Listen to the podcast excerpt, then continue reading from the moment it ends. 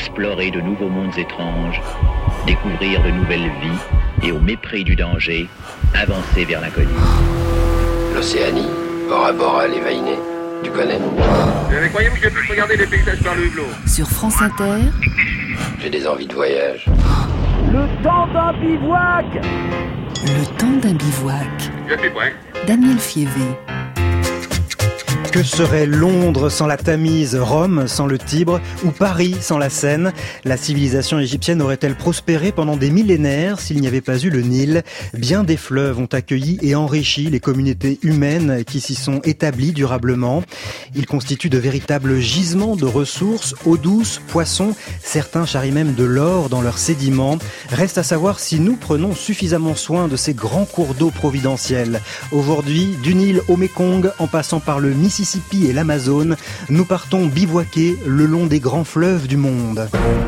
J'aimerais connaître la vraie version des choses, les événements, les histoires. Alors là, sire, on en a des choses à vous raconter. Des aventures plein la musette. Du coup, on sait pas bien par quoi commencer.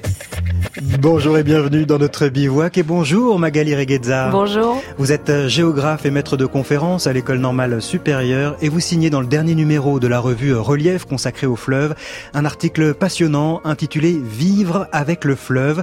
Nous sommes ravis de vous avoir pour guide pour ce voyage dans l'espace et dans le temps au fil des grands cours d'eau qui irriguent la planète.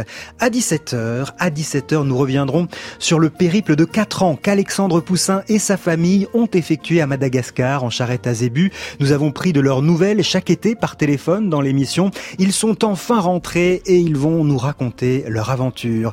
Voilà pour les grandes étapes du jour. Cette émission est réalisée par Marion Lelay. Elle a été préparée par Sophie Vaux et Juliette Soudarin. Le Nil, ça représente la vie en Égypte. Ça veut dire, euh, sans le Nil, il n'y a pas de vie. La preuve que euh, les deux côtés du Nil, à droite et à gauche, on voit des verdures, on voit des végétations. Mhm. Mais juste après ces parties euh, vertes là, on a toujours le, le désert. Et même à l'époque des anciens Égyptiens, c'est toujours le Nil, ça représente la vie. Ça représente le dieu Hapi, qui était très important à l'époque des anciens Égyptiens. Et nous commençons notre voyage sur les bords du Nil, ce fleuve qui traverse euh, le désert et y apporte la vie. C'est un fleuve chargé d'histoire, évidemment. Il appartient à ces fleuves berceaux de, civilisation, Magali Reguedza. Oui, tout à fait. Alors on a, on a euh, plusieurs fleuves hein, comme ça qui sont identifiés. Les, plus connus, c'est la Mésopotamie, hein, la terre entre les deux fleuves, Potamos. Ça a donné hippopotame aussi. Euh, donc c'est le Tigre et le Frate. En fait, on a donc dans, dans tous les manuels d'histoire, on trouve ces, ces, ces fleuves berceaux de civilisation. Alors il faut savoir que, que les fleuves en fait fixent euh, souvent l'habitat humain. Pourquoi? Parce que d'abord c'est une ressource, une ressource en eau qui est vitale. Et donc même dans les peuplements euh, itinérants, on a régulièrement bah, des, des, arrêts où les, les, les, on va camper auprès du fleuve mmh. pour avoir l'eau, les poissons, la ressource. C'est-à-dire que soit on longe le fleuve, soit on y revient régulièrement comme soit... un, un, fil conducteur. Exactement. Et puis avec la sédentarisation, eh bien on va effectivement s'implanter à côté du fleuve. Euh, alors au départ, on peut imaginer hein, que ces implantations, elles sont soumises aussi aux, aux caprices du fleuve. Et puis peu à peu, bien les sociétés vont inventer des façons d'habiter auprès de ces fleuves. Par exemple, avec des villages sur pilotis, on a des, des traces très anciennes hein, de ces habitats. Mmh. Euh, on a aussi, ensuite, on va s'installer sur des ce qu'on appelle les terrasses alluviales du fleuve, c'est-à-dire des, des bourrelets, en gros des, des, des surélévations. Où on va se mettre. Et donc comme ça, la, la civilisation, alors va pouvoir se développer grâce à cette ressource qu'est l'eau, et puis grâce aussi à la ressource que représente le fleuve pour la pénétration du territoire. Parce que quand vous avez un fleuve, on peut naviguer dessus, on peut surtout suivre en fait le, le fil d'Ariane que représente le fleuve pour aller mmh. explorer les terres à l'intérieur. Oui. Ce sont, euh, ce sont des, des moyens d'explorer euh, les, les, terres à peu de frais, encore que il faut s'y aventurer. Par exemple, on pense euh, à l'Amazone hein, qui, qui pénètre cette terre, euh, cette forêt impénétrable, mais alors les, les, fleuves dans, dans, dans cette région-là sont particulièrement tumultueux avec des cascades régulièrement. Ah oui, c'est extrêmement dangereux. En fonction des fleuves, en fait, on va avoir effectivement bah, des, des difficultés plus ou moins grandes pour, pour pénétrer, ce qui explique aussi que souvent les, sociétés humaines vont privilégier un certain nombre de, lieux dans les fleuves. Par exemple, les sites euh, d'embouchure, là où le fleuve se jette dans la mer, parce que ça permet d'avoir un contact avec la mer. On va aussi privilégier certaines formes de méandres, où euh, on va se mettre là pour avoir aussi une visibilité sur l'amont et sur l'aval. Il faut aussi savoir que ces fleuves, ils permettent à l'ennemi euh, de nous attaquer. Eh ce sont des points faibles alors. Exactement, c'est aussi des points faibles, et donc on va avoir aussi des stratégies défensives le long de ces fleuves. Et donc on va voir peu à peu les sociétés s'organiser par rapport au milieu et au fleuve par rapport aux ressources qu'elles cherchent à exploiter et par mmh. rapport aux risques dont elles cherchent à se prémunir. Et parce qu'ils apportent, parce qu'effectivement, vous parliez de la Mésopotamie, c'est l'agriculture, c'est avant tout parce que on se met à cultiver, que l'on a besoin d'eau, que l'on a besoin de terres fertiles, et c'est ce qui pousse les hommes à, se sédentariser près des fleuves. Alors le fleuve a, deux apports principaux, principaux pardon, pour l'agriculture. Le premier c'est l'eau, donc qui peut permettre de l'irrigation. Il apporte aussi des limons très fertiles, et évidemment le cas du Nil est, est très emblématique puisque les Égyptiens vont dompter la crue du Nil pour récupérer les limons fertiles, pour fertiliser ces terres mmh. et pour récupérer l'eau. Alors évidemment, ça va dépendre après à chaque fois du régime euh, du fleuve, c'est-à-dire à quel moment le fleuve va être en période de pleine eau, à quel moment le fleuve va parfois être à sec, ça existe aussi. Et donc on va voir en fait là aussi les sociétés s'organiser dans le temps de l'année. Et chez les Égyptiens, le, rythme en fait, les Égyptiens vivent au rythme de la crue du fleuve. Euh, et ça donc c'est, on va voir la même chose euh, dans la Mésopotamie, hein, où vraiment, alors en plus ce fleuve on peut récupérer l'eau pour ensuite irriguer les villes, c'est-à-dire faire pénétrer l'eau dans la ville. Et donc vous avez aussi des fleuves qui vont permettre d'avoir avec des systèmes de canaux d'apporter de l'eau pour euh, cultiver les jardins. Donc on a vraiment des rapports très intenses aux fleuves qui définissent les civilisations et qui définissent en fait des sociétés. Et juste pour vous donner une idée, c'est que souvent ces fleuves ils sont divinisés. Quand on, les archéologues ils vont trouver, euh, alors euh, dans toutes les sociétés, on va jeter par exemple des offrandes votives dans le fleuve. Euh, c'est Quana, hein, la déesse qu'on connaît, euh, la, déesse du fleuve euh, de la, Seine aujourd'hui. Donc souvent, il y a, une, il y a cette espèce de divinisation qui peut aller jusqu'à la ritualisation. On connaît tous le Gange et ses bains rituels. Donc en fait, on va avoir aussi une sacralisation parce que le fleuve finalement est consubstantiel de la civilisation qu'il permet. Bien sûr, il rythme, hein, vous l'avez dit, il rythme la vie des habitants euh, euh, qui se trouvent autour, comme ici au bord du Mékong, où cet homme, Pi, n'a que quelques semaines pour s'occuper de son jardin. Moi, selon les saisons, je suis soit pêcheur, soit paysan. Quand l'eau est basse, comme on a soudain un bout de terrain, on en profite pour cultiver les légumes. Ça nous permet de subvenir à nos besoins. En période de crue, tout est inondé. Ici, il n'y a plus de terre. C'est maintenant ou jamais qu'il faut cultiver.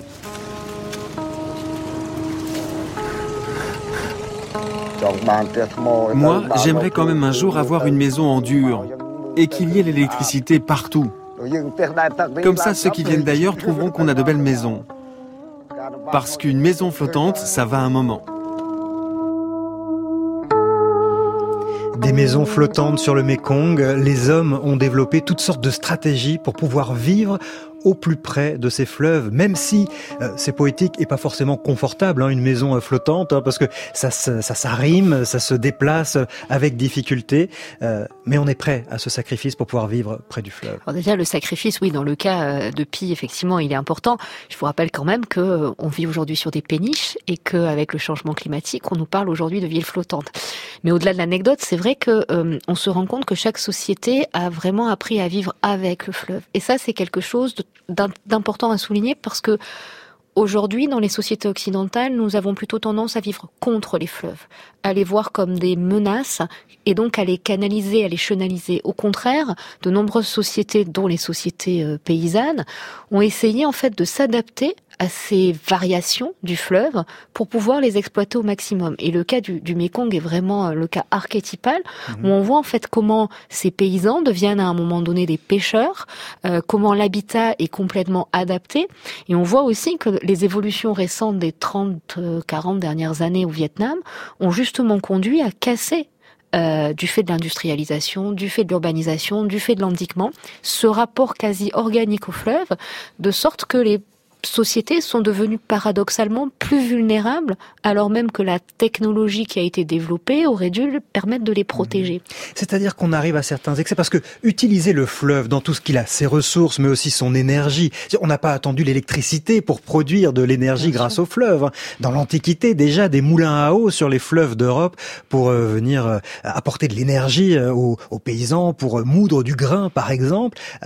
tout cela, on a su le faire avec modération. Aujourd'hui, on le fait avec excès ou de tout temps, les hommes ont, un peu perturbé le, cours du fleuve avec euh, leurs aménagements. Alors on a toujours perturbé le cours, des, le cours des fleuves, simplement, effectivement, par le passé, on était sur des impacts qui étaient micro-localisés.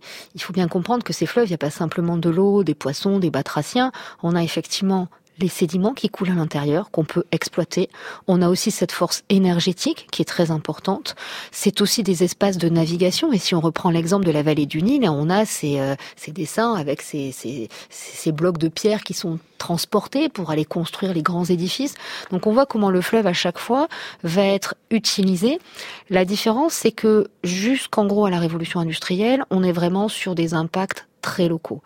Euh, avec la révolution industrielle, le développement des techniques fait qu'on est capable d'avoir des actions extrêmement importantes sur ces fleuves qui vont jusqu'à en modifier le cours et qui vont jusqu'à en modifier les écoulements. Quand vous construisez un barrage euh, sur un fleuve, par exemple pour faire de l'électroélectricité, vous allez complètement perturber le régime sédimentaire du fleuve, donc les alluvions, vous avez aussi perturbé les débits.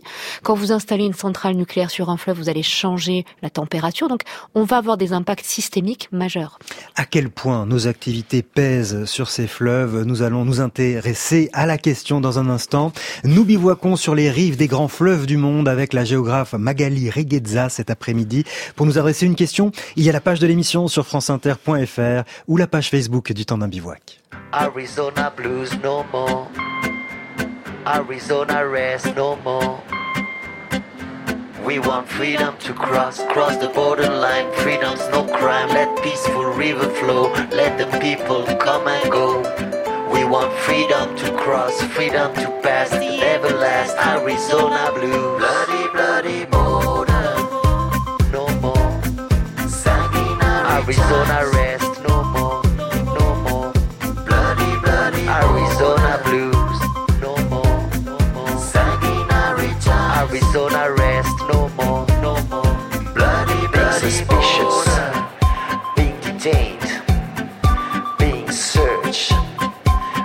arrested.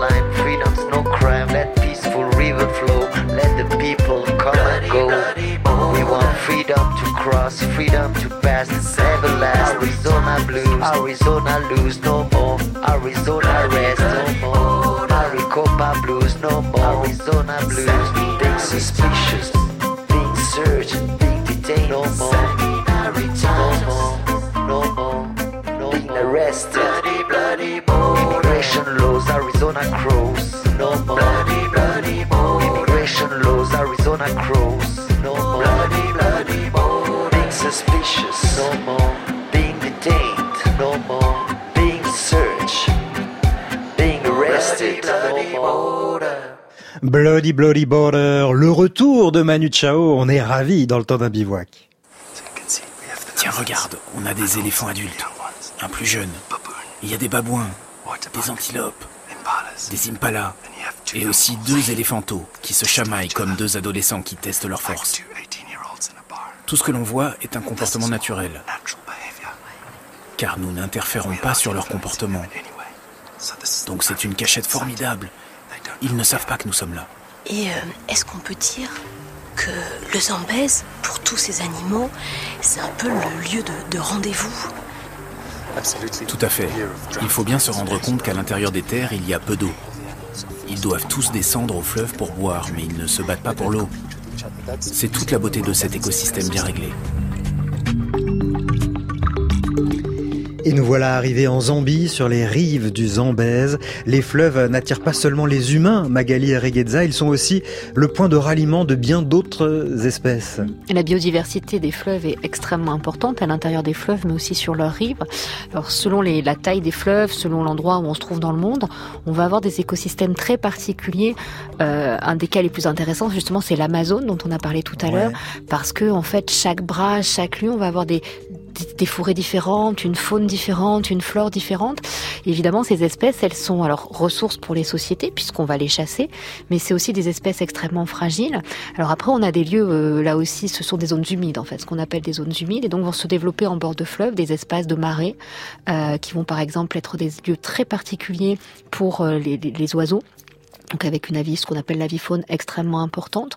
On a aussi tous les espaces de delta, et d'estuaires. Qui Donc là, on est à l'embouchure du fleuve. Exactement. Et là, du point de vue de la biodiversité, ce sont des des niches, des sortes de lieux à part où des espèces endémiques euh, apparaissent. Ce, sont des lieux d'extrême biodiversité qui sont d'ailleurs aujourd'hui protégés. Hein, quand, euh, par exemple, en France, vous avez énormément de, de réserves, euh, et c'est protégé par des directives européennes, par des conventions, la convention Ramsar, par exemple, sur les oiseaux.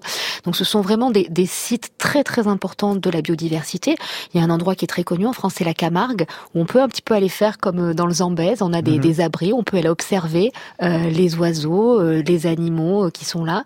Euh, vous avez d'autres endroits aussi qui sont euh, donc là on a carrément des réserves intégrales. Euh, alors évidemment dans ces estuaires et dans ces embouchures, le problème c'est là encore la présence humaine puisque souvent vous avez des ports qui se sont installés avec une destruction de ces zones humides et donc aujourd'hui ces zones humides elles sont en, danger et on cherche aussi à les à les protéger. Mmh. Et vous en avez dans le monde entier. Alors Là, on a parlé des zones tempérées, quand par exemple vous allez sur le Mississippi, euh, ce grand fleuve du Mississippi, l'extraordinaire delta du Mississippi. Vous vous y êtes rendu Ah, c'est un endroit. Décrivez-nous l'endroit, Magali. C'est un endroit extraordinaire. Vous vous arrivez donc dans ces euh, dans ces espaces qu'on appelle les bayous, qui sont faits ces zones marécageuses. Alors bon, malheureusement aujourd'hui vous y allez en tant que touriste. Pourquoi je dis malheureusement? Parce que c'est extrêmement perturbant euh, pour la faune et la flore. Hein. C'est des gros bateaux à fond plat avec des hélices. On, on nourrit les alligators avec des, des chamallows. Donc c'est ah vraiment c'est très dérangeant en fait pour euh, pour quelqu'un qui y va, mais ce sont des espaces absolument incroyables. Où vous êtes à la rencontre entre la mer euh, et le fleuve. Le, Mississippi, il faut imaginer, hein, c'est un fleuve extrêmement puissant, extrêmement large. Euh, quand vous vous mettez d'une rive, vous, vous regardez à l'autre bout, vous dites mon Dieu, mais mais c'est presque un lac. Enfin, c'est vraiment quelque chose de. On est à la Nouvelle-Orléans en plus, la ville du jazz. Donc, et c'est un, un, endroit qui est bercé là encore par une culture très particulière. Ça. Il y a un vrai caractère que l'on donne au fleuve. Le Mississippi en fait partie. Euh, il irrigue la littérature américaine et, au-delà. Tout à fait, les bateaux à aube. Alors là aussi, hein, aujourd'hui, toute cette culture est souvent mise en tourisme et souvent euh, utilisée pour euh, faire venir des touristes. Mais c'est vrai que derrière, quand vous voyez effectivement l'abondance de la littérature, alors ce que je trouve toujours fascinant, c'est que quand on, notamment quand on est enfant, qu'on lit Tom Sawyer ou on imagine, enfin, on s'imagine, puis un jour on arrive euh, sur le Mississippi, et là on voit effectivement la, la, puissance de ce fleuve. Alors il faut aussi imaginer que d'autres fleuves sont au contraire tout petits. Euh, les fleuves côtiers, les petits fleuves côtiers. Et mhm. puis, quand on parle de fleuves, on imagine ces grandes masses d'eau euh, comme ça qui avancent avec un courant très fort. Il faut aussi penser, par exemple, à ces, à ces fleuves, c'est ce qu'on appelle les torrents, qu'on trouve beaucoup en Méditerranée, qui vont mhm. rejoindre la mer et qui, une partie de l'année, sont à sec. Mhm. Donc, on peut aussi avoir des fleuves sans eau. C'est ça. C'est-à-dire que pour être un fleuve, la définition du fleuve, c'est qu'il se jette dans la mer, mais peu importe sa taille, peu importe euh, son débit. Exactement. et là aussi, alors les débits peuvent être très variables. C'est-à-dire que, euh, pour vous donner là encore une idée, quand vous êtes dans les Alpes-Maritimes, vous avez un fleuve qui s'appelle le Var, euh, qui est un fleuve donc qui est, à régime torrentiel. Ce fleuve en crue, il atteint le débit de la Seine. Euh, évidemment, il n'a pas du tout la même taille, il n'a pas du tout la même forme, et ce que je peux recommander aux auditeurs, c'est d'aller faire un tour sur Internet et d'aller regarder des, des, photos, des images satellites de mhm. ces fleuves, de les voir d'en haut et de voir la diversité. Nous, on parle de chevelu, par exemple, où on voit en fait ces bras qui, ça forme des tresses. Alors, un exemple de fleuve chevelu. Un, un, exemple de fleuve chevelu, bah, par exemple, quand vous allez euh, encore sur la, rien que la Loire, par exemple, quand vous regardez la Loire. C'est un fleuve chevelu alors Alors, il est moins chevelu que par le passé, mais quand vous regardez, vous avez des, on voit très bien euh, les îles de sable, on voit très bien les bras qui s'entrelacent. Évidemment, le, le, moi, ce que je trouve le plus fascinant, c'est l'Amazone, parce que c'est le plus grand. Puis alors, l'Amazone, vous le voyez carrément se jeter dans l'océan. C'est-à-dire que vous voyez une, immense tache marron vue du ciel. Il faut voir mhm. qu'on est dans l'espace et on voit ce, l'énorme dépôt sédimentaire qui est en train de se, se prolonger. Mais vous avez d'autres fleuves, au contraire, qui sont parfaitement rectilignes. Parce qu'en fait, ils ont été chenalisés par les sociétés avec des berges qui ont été empierrées, qui ont été, certains cours d'eau ont été retravaillés. Il faut aussi aller regarder, par exemple, les fleuves euh, de Russie, mhm. l'hiver. L'hiver, c'est intéressant parce qu'ils sont englacés au niveau de l'embouchure et continuent à couler en amont. Donc c'est en fait mes, étudiants ils disent ils coulent à l'envers. En fait ils coulent vers le nord. Et donc effectivement ils glacent et donc du coup vous allez avoir des inondations en amont de ces fleuves et donc on voit ces nappes d'eau. Euh, voilà, il faut regarder les, les, grands fleuves chinois par exemple. Euh, alors là aussi ils ont été beaucoup retravaillés. Donc on voit en fait à chaque fois ces chenaux, ces, ces taches aussi de végétation. C'est voilà c'est fascinant. Alors en les retravaillant parfois on surtout si on les retravaille en amont on peut faire de sérieux dégâts mm. au niveau de l'embouchure, au niveau euh, du delta. C'est le cas par exemple du Colorado. Alors en plus, comme pour beaucoup de fleuves, euh, il n'est pas sur le seul et même pays. Hein. Il, il, débute aux États-Unis et il, euh, son embouchure se trouve euh, au Mexique. Et alors, les travaux qui sont faits aux États-Unis pour capter l'eau ont des sérieuses conséquences sur le débit du fleuve qui a énormément réduit au niveau de l'embouchure, avec des conséquences sur la biodiversité.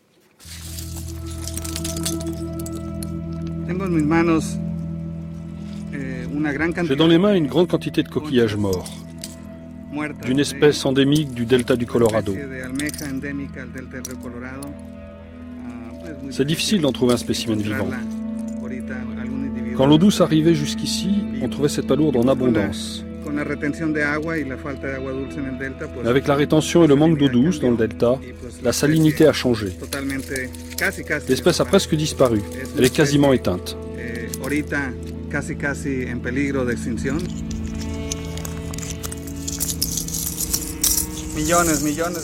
Des millions, des millions de palourdes accumulées dans ces grands cimetières de coquillages, remplis d'histoire. L'histoire récente du fleuve Colorado est inscrite ici, dans ce cimetière de coquillages. C'est incroyable ce que l'homme est capable de faire en si peu de temps. Alors les coquillages ne sont pas les seules espèces touchées hein, dans ce delta du, du Colorado. D'autres espèces comme des oiseaux et des mammifères marins sont en voie d'extinction. Euh, et euh, ça pose la question comment on gère un fleuve à, à plusieurs. Hein. Là, on, on, a les États-Unis qui se servent de l'eau euh, du côté de la source, et puis du côté du Mexique, on constate les dégâts sans rien pouvoir faire. Cette situation, on la retrouve à beaucoup d'endroits dans le monde, Magali Reguezza. Alors, on la retrouve à beaucoup d'endroits dans le monde. Elle est, elle est liée effectivement à des aménagements qui vont être réalisés tout au long du fleuve, en particulier les, les barrages euh, qui servent aujourd'hui à l'irrigation, à l'alimentation en eau potable des villes, à l'hydroélectricité bien sûr. Donc on a des, points de tension. Alors ça, on, a, on a ce premier problème, on a un deuxième problème qui est le, rejet de polluants liés à l'industrie ou à l'agriculture. On a aussi la navigation qui peut perturber les fleuves. Euh, là, on parle des espèces endémiques, c'est-à-dire des espèces qui n'existent qu'à cet endroit-là. On a aussi aujourd'hui le développement d'espèces invasives, c'est-à-dire d'espèces qui sont apportées euh, par des facteurs halogènes au territoire et qui vont envahir euh, au sens propre et donc tuer les autres espèces. Et tout ça donc fait que la biodiversité est extrêmement menacée et qu'il faut effectivement euh, pouvoir se mettre d'accord entre tous les usagers du fleuve. Alors ça se passe aussi bien à l'échelle locale, par exemple entre les agriculteurs, les touristes, les industriels, mais aussi entre départements, régions, etc. Aujourd'hui, on va chercher l'eau pour alimenter les grandes métropoles, parfois à plusieurs centaines de kilomètres, c'est-à-dire sur d'autres territoires. Et là encore, donc il faut se mettre d'accord. Quand vous êtes dans un pays, ça se passe assez bien. Quand vous êtes entre États qui ont fait la paix depuis longtemps, et je pense par exemple au Rhin, qui a été pendant très longtemps victime de grosses pollutions liées à l'industrialisation, aujourd'hui le fait qu'on est en paix avec nos voisins fait qu'au contraire, ce fleuve est un lieu de coopération. Maintenant, vous avez aussi dans le monde de nombreux fleuves qui euh, se coulent déjà dans des zones qui sont extrêmement tendues. Et là, vous avez deux cas de figure. Soit vous avez une grande puissance comme les États-Unis, euh, comme par exemple la Turquie, comme par exemple l'Inde, qui vont imposer en fait euh, aux autres acteurs, aux autres pays, aux autres puissances leurs décisions soit vous allez avoir des conflits qui vont naître, ou en tout cas, ce partage des fleuves va alimenter euh, les conflits. Et aujourd'hui, on a des cas très très préoccupants. Je pense au Proche-Orient et au Moyen-Orient, notamment autour des projets de la Turquie sur l'Anatolie, autour du Jourdain. On a les grands fleuves indiens. On a le cas alors très particulier du Sirdaria et de l'Amoudaria, parce que derrière, en plus, en bout de ces fleuves, vous avez le cas de la mer d'Aral qui est en train de s'assécher. En Afrique également, en Afrique, on a des grosses difficultés sur un certain nombre de fleuves. Et ce qui est intéressant, c'est qu'en fait, le, la gestion du fleuve, c'est un baromètre de la géopolitique. C'est-à-dire que vous allez voir, quand on s'entend autour du fleuve, c'est qu'à un moment donné, on se parle. Et puis le jour où les relations se tendent entre les États, ça devient un lieu de crispation. Ça devient un lieu de crispation, notamment les barrages, notamment. Alors souvent aussi les fleuves jouent un rôle de frontière qui, du coup, alors une frontière n'est jamais fermée, hein, euh, il y a toujours des échanges, mais euh, évidemment, quand la situation se crispe, on ferme la frontière, et du coup, vous allez voir se développer autour de ces fleuves aussi des mafias, euh, des trafics illégaux, mhm. euh, un ensemble de, de, choses qui vont là encore contribuer à polluer ces fleuves. Alors oui, la, la pollution, ça arrive même pour des fleuves qui euh, ne circulent que sur un seul pays. Exemple, Citarum en Indonésie, qui a été tristement surnommé le fleuve le plus pollué du monde et où les poissons ont laissé place au plastique. Avant, il y avait beaucoup de poissons et ça nous suffisait pour vivre. L'eau était propre. Maintenant, il n'y a plus de poissons du tout.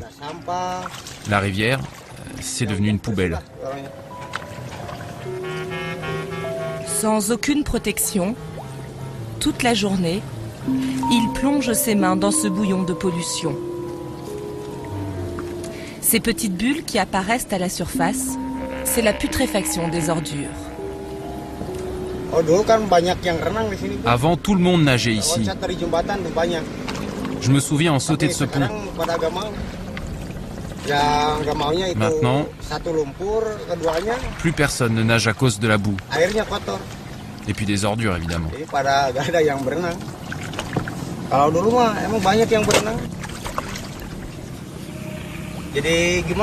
Maintenant, je suis immunisé. Mais comment dire? Ma peau est très sèche et ça me gratte. Ça me fait des marques. Alors l'Indonésie est bien décidée à nettoyer cette poubelle aquatique. Le gouvernement a même affirmé vouloir rendre son eau à nouveau potable. C'est possible de nettoyer un fleuve, Magali Regueza C'est long c'est très long. Et puis ça va dépendre aussi des polluants et de la façon dont les polluants se sont, euh, se sont déplacés. Euh, il faut savoir que sous les fleuves, vous avez par exemple des nappes phréatiques et que la contamination de ces nappes, elle peut être extrêmement euh, longue et extrêmement dangereuse. Donc là aussi, et puis il faut pas oublier que ces fleuves, ils se jettent dans la mer, donc ce sont aussi des polluants qui mmh. vont aller vers la mer. Donc tout ça est assez compliqué.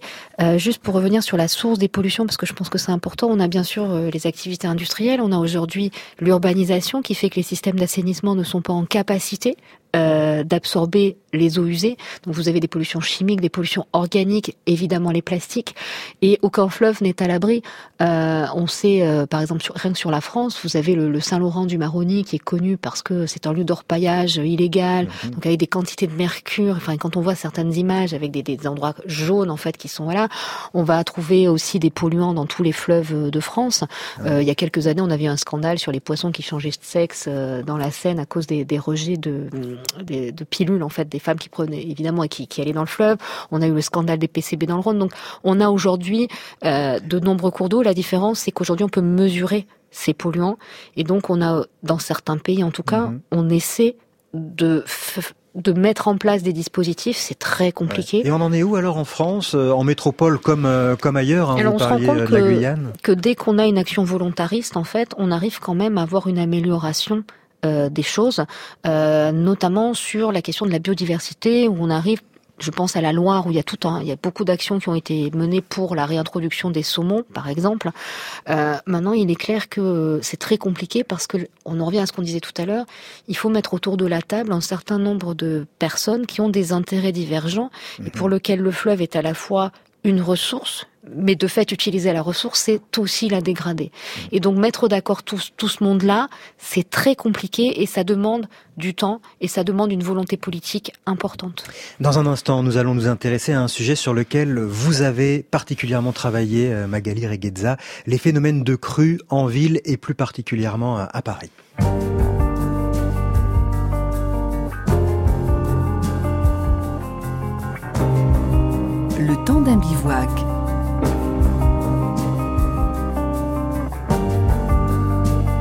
Daniel Fievé.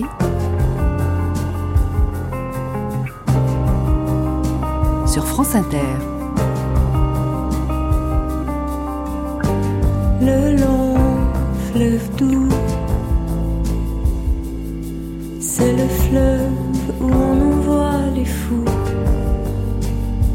Tous ces fous se mettent à nu, qui sont à bout, qui n'en peuvent plus de voir les fous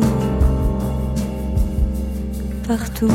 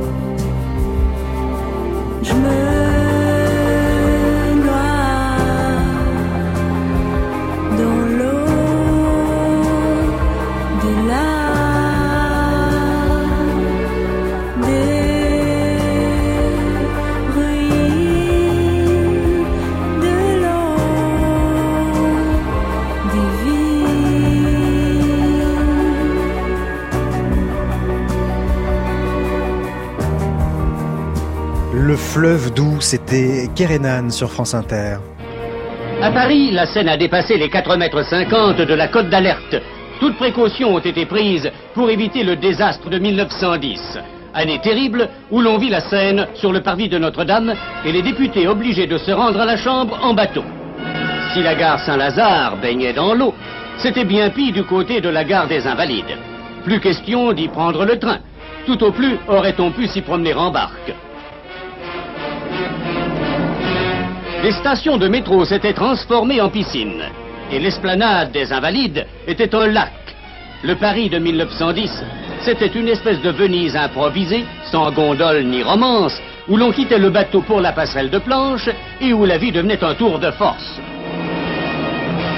La redoutée crue centenale de la Seine survenue à Paris en 1910. Alors, il y a plein d'avantages pour une ville à être traversée par un fleuve. On en a évoqué plusieurs avec vous, Magali Reguezza.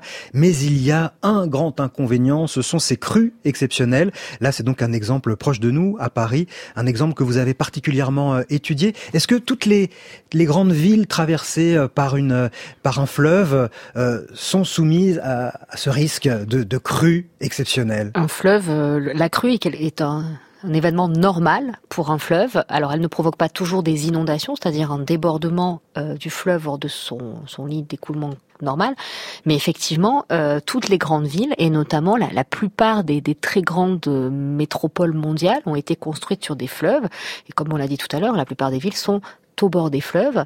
Alors la question c'est de savoir à quel bord, c'est-à-dire que euh, au début on se mettait un petit peu en hauteur et puis euh, on est allé dans le mhm. lit d'inondation. Et donc évidemment ce sont des risques majeurs.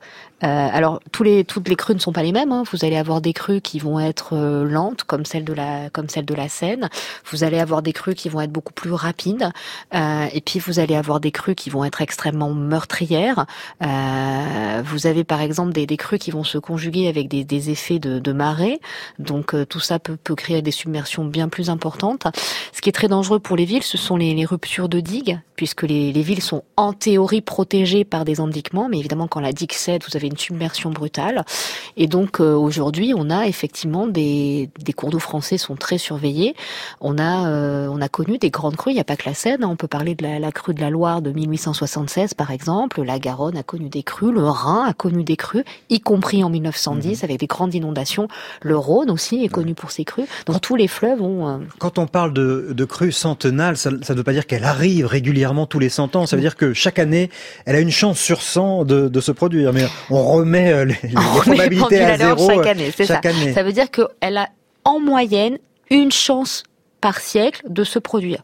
Ça veut dire qu'on pourrait en avoir des plus grands, avec un débit plus important, ou des plus petites. C'est-à-dire qu'il écrit, il, existe des crues euh, millénales, par exemple Oui, en fait, millénale, c'est simplement une crue dont le débit aura une chance sur mille par an de se produire.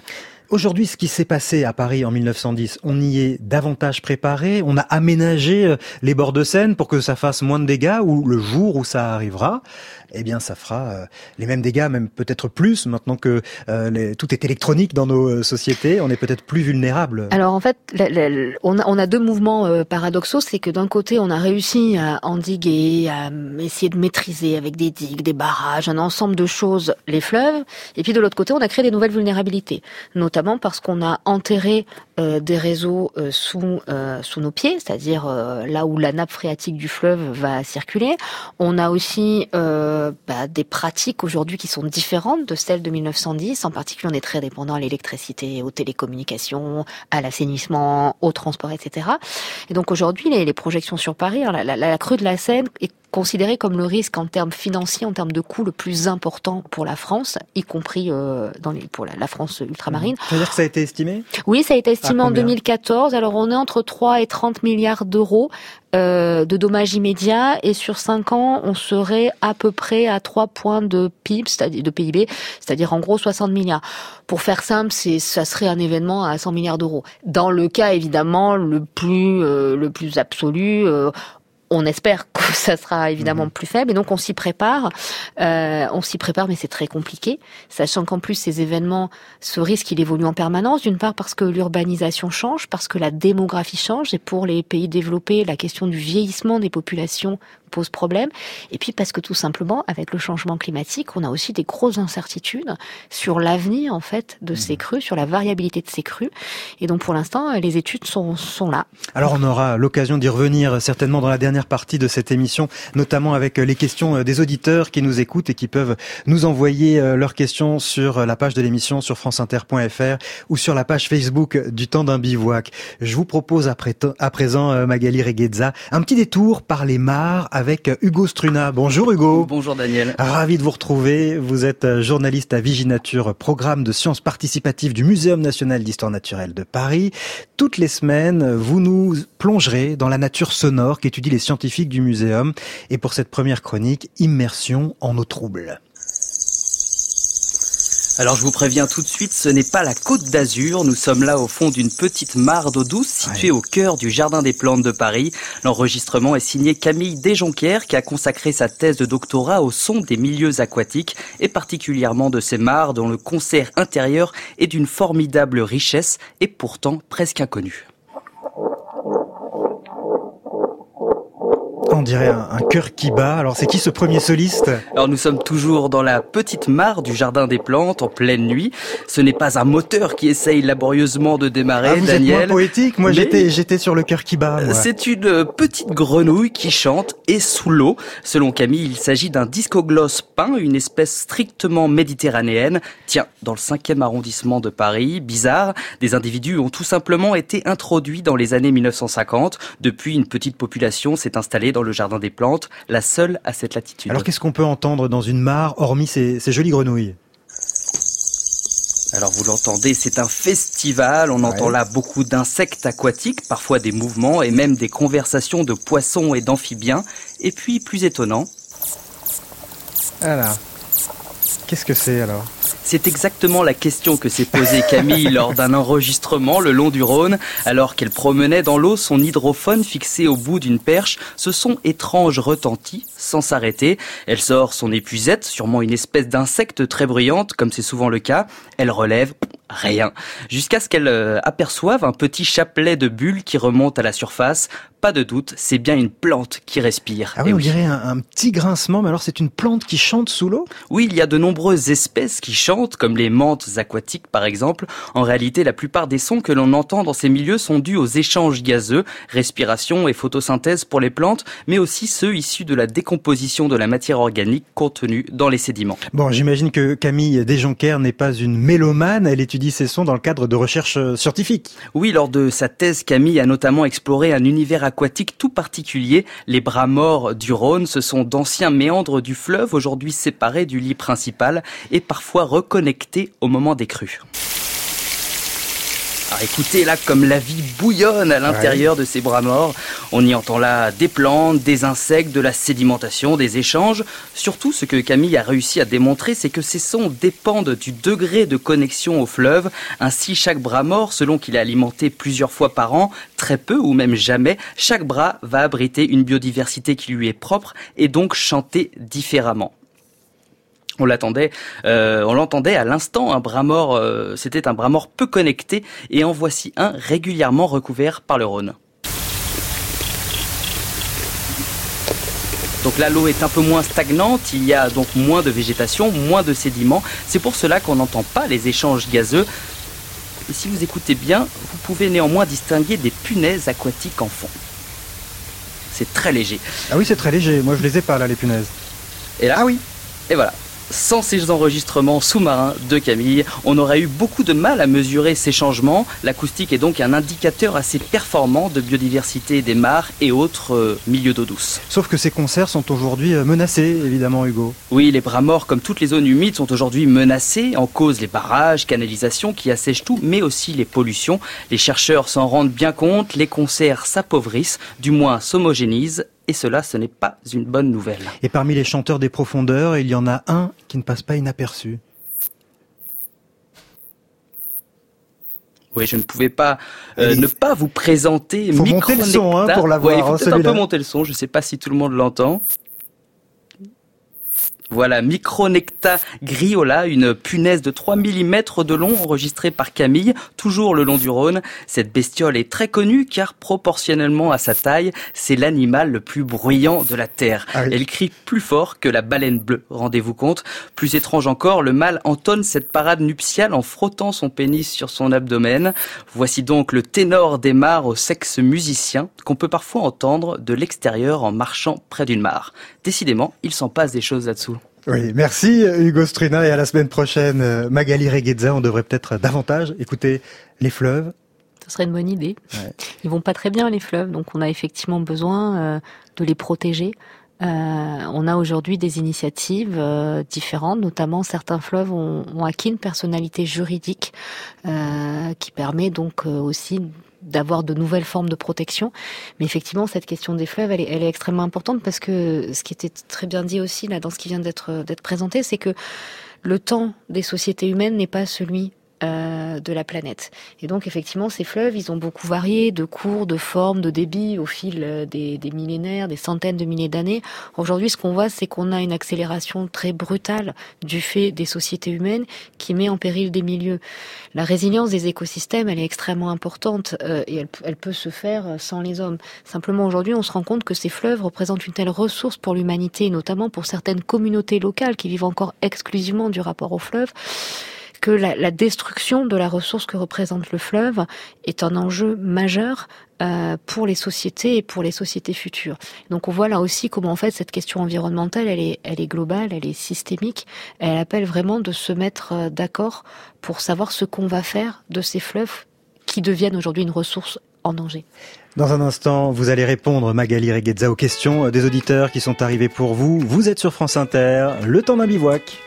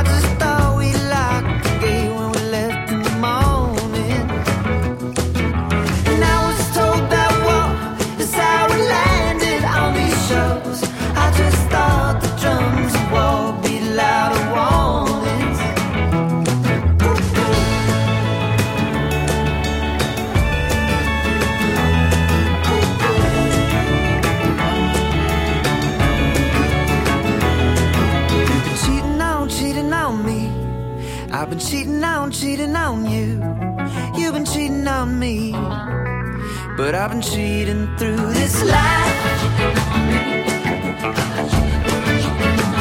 And all its suffering.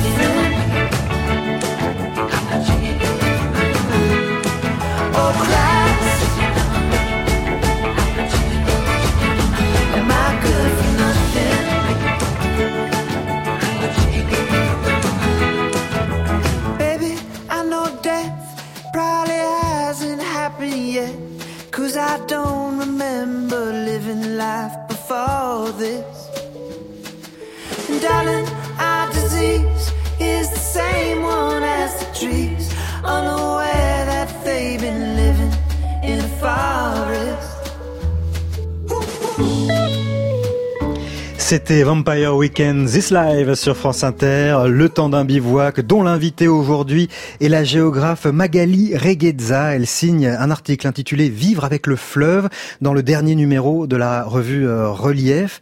Il y a des questions d'auditeurs qui arrivent et notamment euh, Capta Cabana qui vous demande La Loire est-il le dernier fleuve sauvage d'Europe? Alors la Loire, c'est un le dernier fleuve sauvage. Effectivement, c'est comme ça qu'on l'appelle. En réalité, c'est justement un des fleuves qui a été le plus anciennement travaillé euh, par des systèmes d'endiguement, par de déversoirs.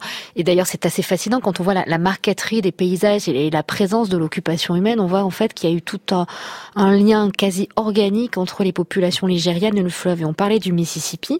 Bah, le Mississippi, les, les endiguements du Mississippi ont été faits par des selon le modèle nigérien. Donc en fait, ça a aussi essaimé dans, dans le monde. Et c'est vrai que cette, cette Loire, on parle de sauvage parce qu'on voit les bancs de sable, parce qu'on voit la végétation. En réalité, c'est un fleuve qui est complètement travaillé et qui a fait l'objet justement de, de, mesures, grâce en particulier au plan Loire grandeur nature, qui a permis justement de renaturer, de recontrôler. Donc on voit là que l'action humaine, elle n'est pas forcément négative. Mmh.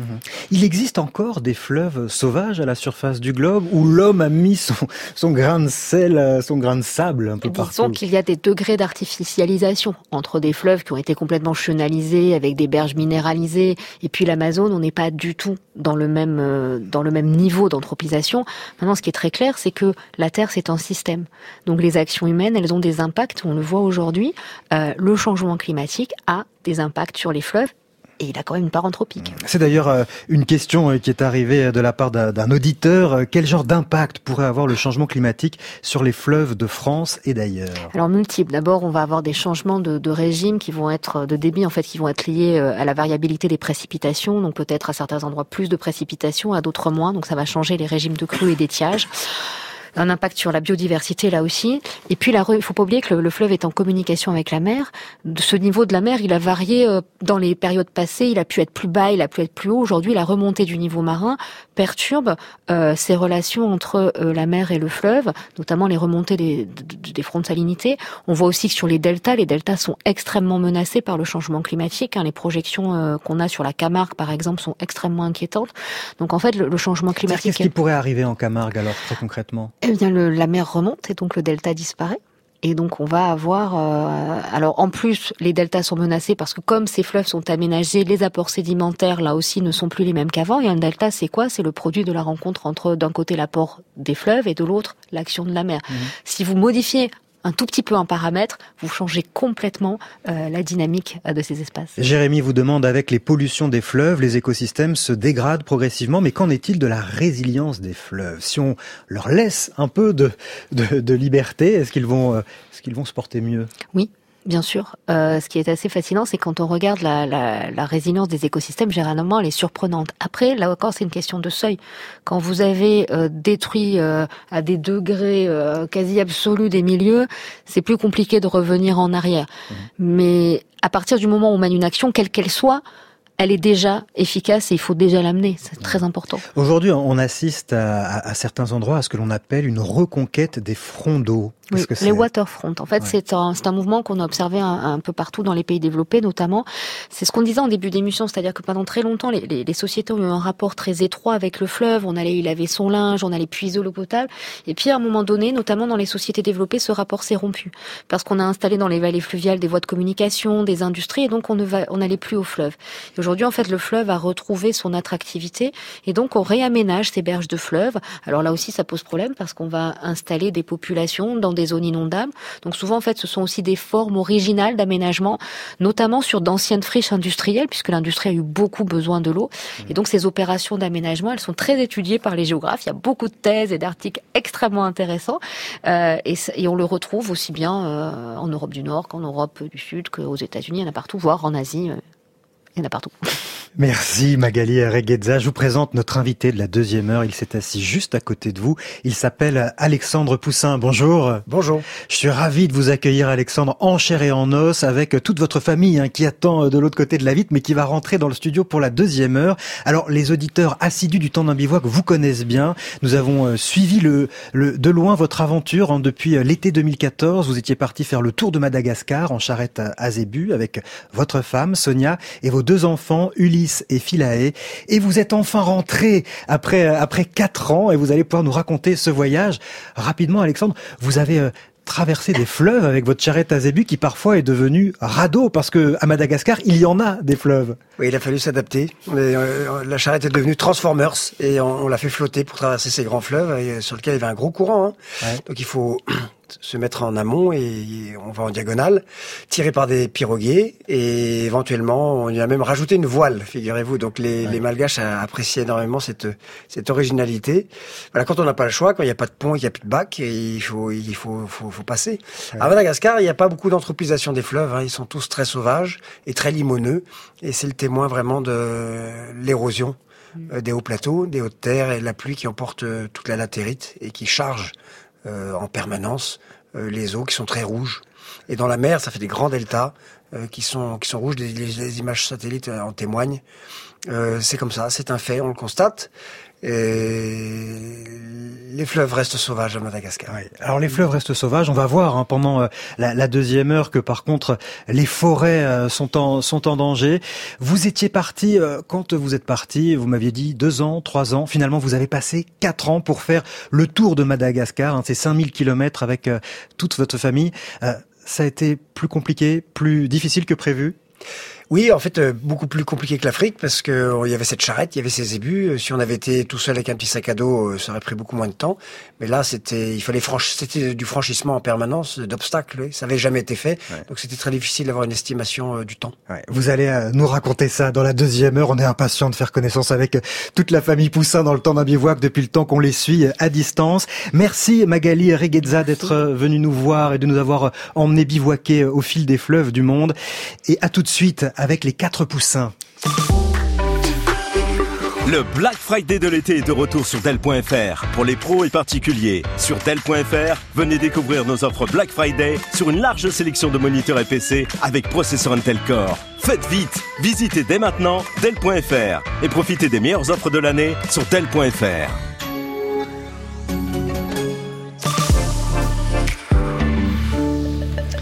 Et vous écoutez France Inter. Je vous rappelle que le temps d'un bivouac est podcastable. Hein. On ne change pas les bonnes habitudes. Vous allez sur franceinter.fr et vous pouvez télécharger les deux heures d'émission.